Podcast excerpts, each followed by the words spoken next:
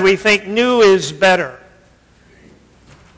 But I don't think that's pro- the problem in our country. And this little phrase caught my eye when I was just looking through some of the bulletins. As we talk about the needs in our country, I, I think this little saying pretty much sums it up. It, for us to move forward, perhaps we need to go back. There are some things that we need to go back to. And this morning, yeah, I don't know how many of you, and I don't want you to raise your hand, I don't know how many people here believe that this is truth. and when I say that, I'm not saying that you believe that there is some truth in here. But what I'm asking is, do you believe that this is a book that God has given to us, that God has overseen not only the writing of it, but the preservation of it? Do you believe that what we read in here is true? Because this is what we need to go back to. And as we look over these next few weeks at the culture, and we're going to be looking at the culture October, November, we're going to be talking about this book and what this book tells us about what is truth. And we're going to see how divergent our culture has become uh, from this book. I want to read this morning from John chapter 14. I'd like to read the first six verses. John 14. Do not let your hearts be troubled. Trust in God. Trust also in me. In my Father's house are many rooms. If it were not so, I would have told you. I'm going there to prepare a place for you. If I go and prepare a place for you, I will come back and take you to be with me, that you may also be where I am. Now you know the way to the place where I'm going. And Thomas said to him, Lord, we don't know where you're going, so how can we know the way? And Jesus answered, I am the way, the truth, and the life. And then he said this. He said, no one comes to the Father except through me. No one comes to the Father except through me. Now, lest we think that this is an isolated teaching, I'd like you to just follow along with several other passages this morning. and I'd like to read these as they come up. For there is one God and one mediator between God and man, the man Jesus Christ, who gave himself as a ransom for all men, the testimony given in its proper time. 1 Timothy 2, 5, and 6, there is one God and one mediator.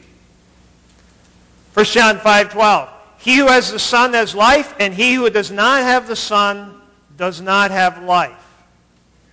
Pretty straightforward. 1 John 2.23, no one who denies the Son has the Father. Whoever acknowledges the Son has the Father also. And Acts 2.12, Salvation is found in no one else, for there is no other name under, under heaven given to men by which we must be saved. And then lastly, again, as we read, Jesus answered, I am the way, the truth, and the life. No one comes to the Father except through me. So, there's only one way. There's only one way, and that's Jesus. There's only one name, only one name that will save, and that's Jesus' name. And so there's only one way, and there's only one name, and that's Jesus. Now, you can't argue that that's what the Bible teaches. You can argue that you don't think that's true, but you can't argue that that's what the Bible teaches. That's not my opinion, by the way. That's simply very straightforward what the Bible teaches and what the words of, of Christ himself record for us. Now, when I was growing up, if you went like this, if you went like, I don't know what that means to you, what you're thinking right now, but I grew up in the 60s and 70s during the Jesus movement, and there's a period of few years there where if you went like this, that meant one way. We had bumper stickers. Remember those? Said one way. I had little round red things that said one way, and we'd stick them on our books when we went to school. And it was, It was a, a very common thing. And, you know, not everybody agreed with that, but, but nobody really thought much about it. That little statement, one way. Things have changed since then. We live in an increasingly antagonistic society towards those that claim that there is one way. We see that this belief that there's only one way is becoming less and less among people in the culture. And what is probably most disturbing, that it's becoming that way also in the church. Let me just give you a few stats regarding, uh, this comes from Barna, and obviously stats can vary from different groups that do them, one from another, but let me just give you a few stats here that Barna comes up with in there, and they've done some pretty broad spectrums. Uh, first of all, just in terms of the world, 33% is Christian. 33% of the world claims to be Christian, 20, 20% Islam, 13% Hindu, 6% Chinese religions, 6% Buddhism, 7% other, and 15% non-religious. So it just gives you kind of a broad spectrum of, of how the world would claim itself in terms of religion. Another stat, 78% of 18 to 25-year-olds say they are Christians in this country. Almost 8 out of 10 would say if you ask them they are Christians. More than half of those claiming to be Christians believe that the Quran and the Book of Mormon offer the same truths as the Bible. Here's another stat. 72% of people in the culture don't believe in absolute truth.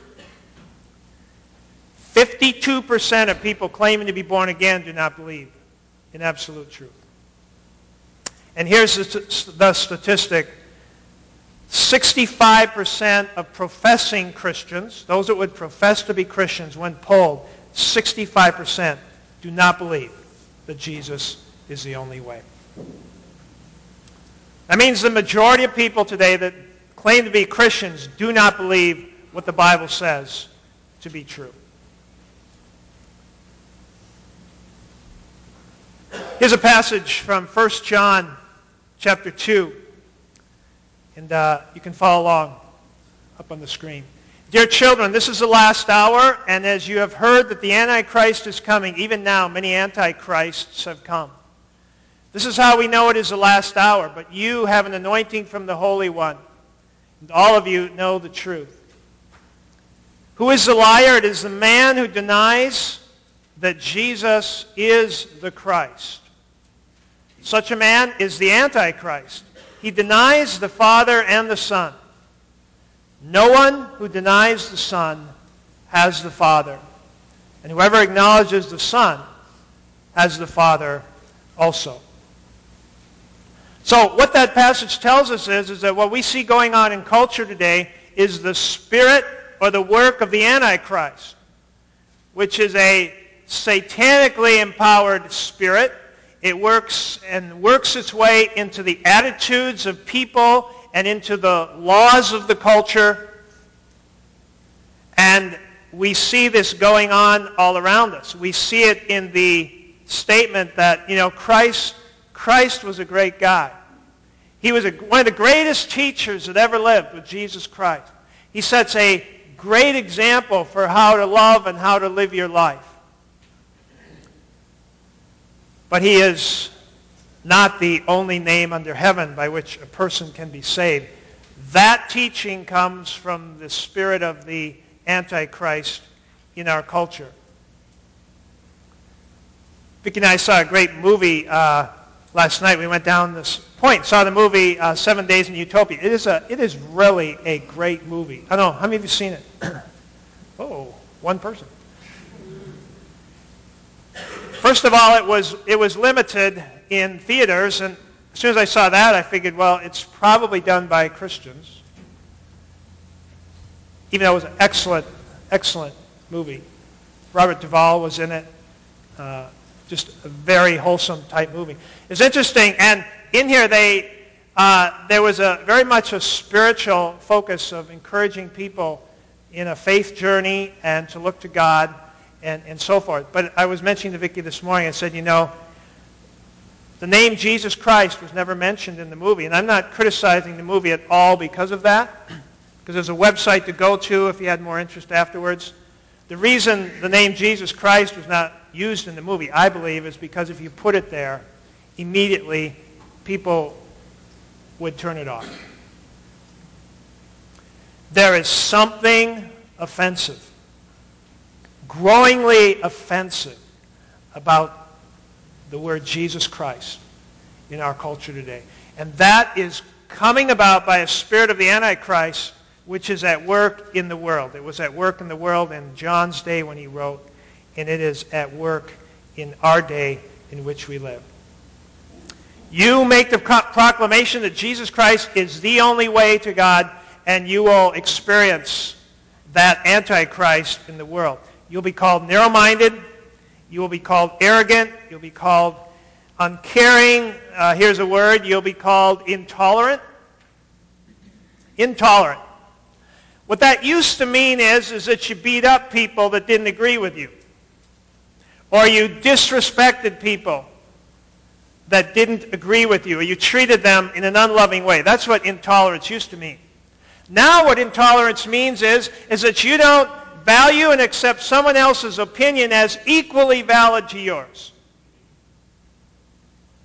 That's what intolerance is.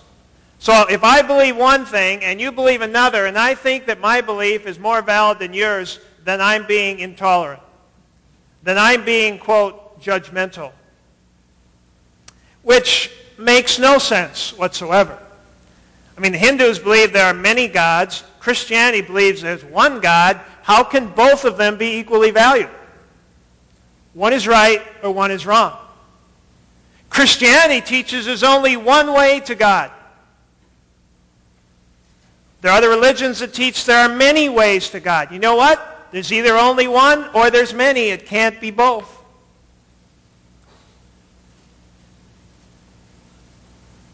And so we see here that to be tolerant means don't try and change anyone's mind if you think that they are accepting some form of false teaching in their life. Just let them be. Let them believe what they want to believe. You believe what you want to believe. That's what tolerance is about in our day. Christianity does not leave us that option. C.S. Lewis, C.S. Lewis said it. He said it so well, and uh, you've probably heard this quote before. Let me just read it again this morning. You can follow along up on the wall. I am trying here to prevent anyone saying that really foolish thing that people often say about him. I'm ready to accept Jesus as a great moral teacher, but I don't accept his claim to be God. That is one thing we must not say. A man who is merely a man and said the sort of things Jesus said would not be a great moral teacher.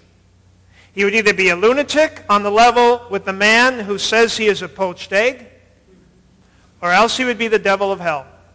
You must make your choice. Either this man was and is the Son of God, or else a madman or something worse. You can shut him up for a fool, you can spit at him and kill him as a demon, or you can fall at his feet and call him Lord and God. But let us not come with any patronizing nonsense about him being a great human teacher. He has not left that, uh, that open to us, and he did not intend to. Any man that walks around claiming to be the only way to God, claiming to be God, which is, you know, by the way, why they crucified him, that claims to be able to forgive everyone's sin, through his life. If he is not those things, he is not a great moral teacher. He is a madman or something worse. That was Lewis's point, and it's a point that is well taken. This is true of Jesus, and by the way, it's also true of Christianity. We are either the one way or we are no way. We're either one way or we're no way. If we're not the way, then we're not anyway. The claims of Christianity are too radical for that. Someone has said that, you know, people in the world that really what, what religion is like is that, you know, it's like everybody, it's, if you imagine a bunch of blind people and, and you put them in this room and there's an elephant, and somebody has a hold of the trunk and they're going, they're trying to describe the elephant. yeah, ele- you know, God is long and about this big around. Someone else has the tail and they're describing God in a different way and someone else has the ear and they're saying, no, God is real broad and, and someone else has one of the legs and they're going, man, this, you know, and everybody has a different, you know, everybody's just describing a different aspect of God. You know, Christianity describes one aspect, and Hindus and Buddhists and so forth, and we're all just really describing the same God. Well, I think the, the picture of what Christianity paints is that through Christ, we are no longer blind. We, we no longer have to grope and, and try and figure out what God is like. Now through Christ and through his Spirit in us, Jesus said, you can know the Father through me. You know, you'll never know the Father fully apart from me, but you can truly know God through me. And that's the claim that Christianity makes. That God actually opens our eyes and we can see the ears and the trunk and the we can see all of God and understand the fullness of God. Certainly other religions have pieces of truth and understandings that are true about God. But Christianity, Jesus said, you'll never know the Father. I, I didn't, Jesus said this. You'll never know the Father except through me. Christianity is very narrow. You don't have to label it that way. Jesus already told us that it was narrow. He's the one that said it. You know, people say, you know, you sound really narrow-minded. And the answer to that is, I am. I am I'm very narrow-minded. Uh, Tony Campolo tells about having a conversation on a plane, and they're having this conversation, and they're getting ready to land, and Tony Campolo goes, you know what? I'm really glad the pilot isn't up there thinking there are many ways into this airport. No, there's Aren't you glad there's, you know, there's only one way to land this plane? And there are certain places, certain times, certain things in life in which the way is very narrow. Jesus said, the way is narrow. Matthew 7:13. Enter through the narrow gate. For wide is the gate and broad is the road that leads to destruction, and many enter through it. So Jesus tells us the gate is very narrow. He tells the story in John 10. Let me just read a little bit of it for you. I tell you the truth, the man who does not enter the sheep pen by the gate, but climbs in some other way, is a thief and a robber. The man who enters by the gate is the shepherd of his sheep. The watchman opens the gate for him, and the sheep listen to his voice. He calls his own sheep by name and leads them out. When he's brought, when he has brought out all his own, he goes ahead of them, and his sheep follow him because they know his voice. They will never follow a stranger. In fact, they will run away from him because they do not recognize his voice. Therefore, Jesus said again, I tell you the truth. I am the gate for the sheep. All whoever came before me were thieves and robbers, but the sheep did not listen. I am the gate. Whoever enters through me will be saved. He will go in and, out and go out and find pasture. The thief comes only to, to steal and kill and destroy. I have come that you might have life and have it to the full. Jesus, again, is just saying the same thing. You know, if you don't go through me, if you go some other way, that's the thief and the robber. That, that road will end in destruction is what he is saying. Anyone who tells you there's another gate is inviting you to be led astray. That, that's what Jesus said. That's what Jesus said.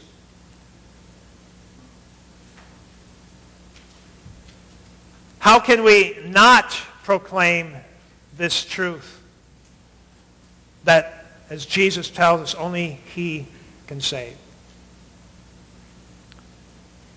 People say, well, if God is good, why, you know, why can't he just save everyone? And what's, what's critical to understand as we look at the uniqueness of Jesus is that God is also just. And if someone is going to bring salvation to you or me, then they have to deal with the penalty of sin in their life. The Bible says the wages of sin is death. So, you know, if I were a judge here this morning and each of us walked in, the, question would be very simple. Have you, have you committed any sin in your life? Didn't matter if it was uh, a 100,000 sins or it doesn't matter if it's one sin. The question is, have you committed sin? Because if you've committed one sin in your life, then the wages of sin is death. And so imagine, you know, we come in, rest, and by the way, you know, we will all, all mankind, the Bible says, will face that situation where we come before God and we will have to deal with our sin. Each one of us would come and the judge would say, uh, you are guilty, as announced, take a seat. Well, we're all seated. By the time we get done, we're all seated. The Bible says every person on the face of the earth has sinned. And the picture we have is that the son who is standing with his father comes down and, and turns to the father and, and says, Father, I have, I have done your will that you gave me to do. I have lived the life, and I have not sinned. The scriptures tell us that Christ lived a sinless life. And so it is because of that that Christ is able to look up to the Father and say, I would therefore like to give my life for these people. And it becomes an agreement to satisfy the justice of God. You see, that's why God, because he is just, cannot just simply go, oh, well, people will be people. I know they make mistakes. Someone has to pay for that sin. And what we see here is that Jesus Christ, because he was sinless, was able to satisfy the justice of God and pay for your sin and mine. And you know what? Buddha couldn't do that. Gandhi couldn't do that. Hare Krishna couldn't do that. You can't do that. Your good works can't do that. Only Jesus Christ can do that. No one else, you, you won't find no other, quote, way or Savior which claims to have lived that sinless life and satisfied the justice of God. And so there is no other name, says the writer of Acts, there is no other name under heaven by which we must be saved because only Christ only Christ could sufficiently pay for your sin and pay for mine. You know, this morning, as we, as we think about this truth, I get really adamant about this because we have a God. Let me, let me just read a little a word about this Christ just from Colossians. Listen to who he is. He is the image of the invisible God. By him all things were created. Things in heaven, on earth, visible, invisible, thrones, powers, authorities. All things were created by him and for him. He's before all things. In him all things hold together. God was pleased to have all his fullness dwell in him and to reconcile to himself all things by making peace through his blood shed on a cross. So here is Jesus Christ, who is God himself, through whom the whole universe was created. And as great as he was, he came and, and gave his life on that cross. And I have a really hard time with people who are going to say, you know what? Buddha can do that. Jesus is just kind of another good guy. You know what? The work of God and the work of Christ you, you can get in without that. You really don't need what Christ did. And what the scripture says is when we deny that place that Christ holds, we crucify him all over again. You know why they crucified Christ? They crucified him because he claimed to be the Son of God come in the flesh to save the world. And so when we deny that truth, we end up crucifying him all over again. As we function and live out our call as a church in this culture, you are going to run into antagonism. You will run into conflict. You will run into people that think you are intolerant and narrow-minded. I'm not saying we shove this in people's face, but I am saying as a church that we need to understand that there is only one way to the Father and that is through the Son, Jesus Christ. Father, this morning, we lift up to you this compromise of truth that is present, not just in the culture. We can expect it in the culture, but in, in the church, those that claim to be followers of you who deny this truth, and Lord, who deny the place that only you deserve. Lord Jesus, you are the only Savior of the world. You are the only one worthy of that title. You're the only one worthy of that honor because of who you are and because of what you did. And Father, might we here today just be very clear of what your word teaches and what, as we call yourself, your, as we call ourselves your people, what we are called to believe. And that is that there is truly only one name under heaven by which we all must be saved. And uh, that is the name of Jesus Christ. To him be the praise and glory. We pray this in his name. Amen.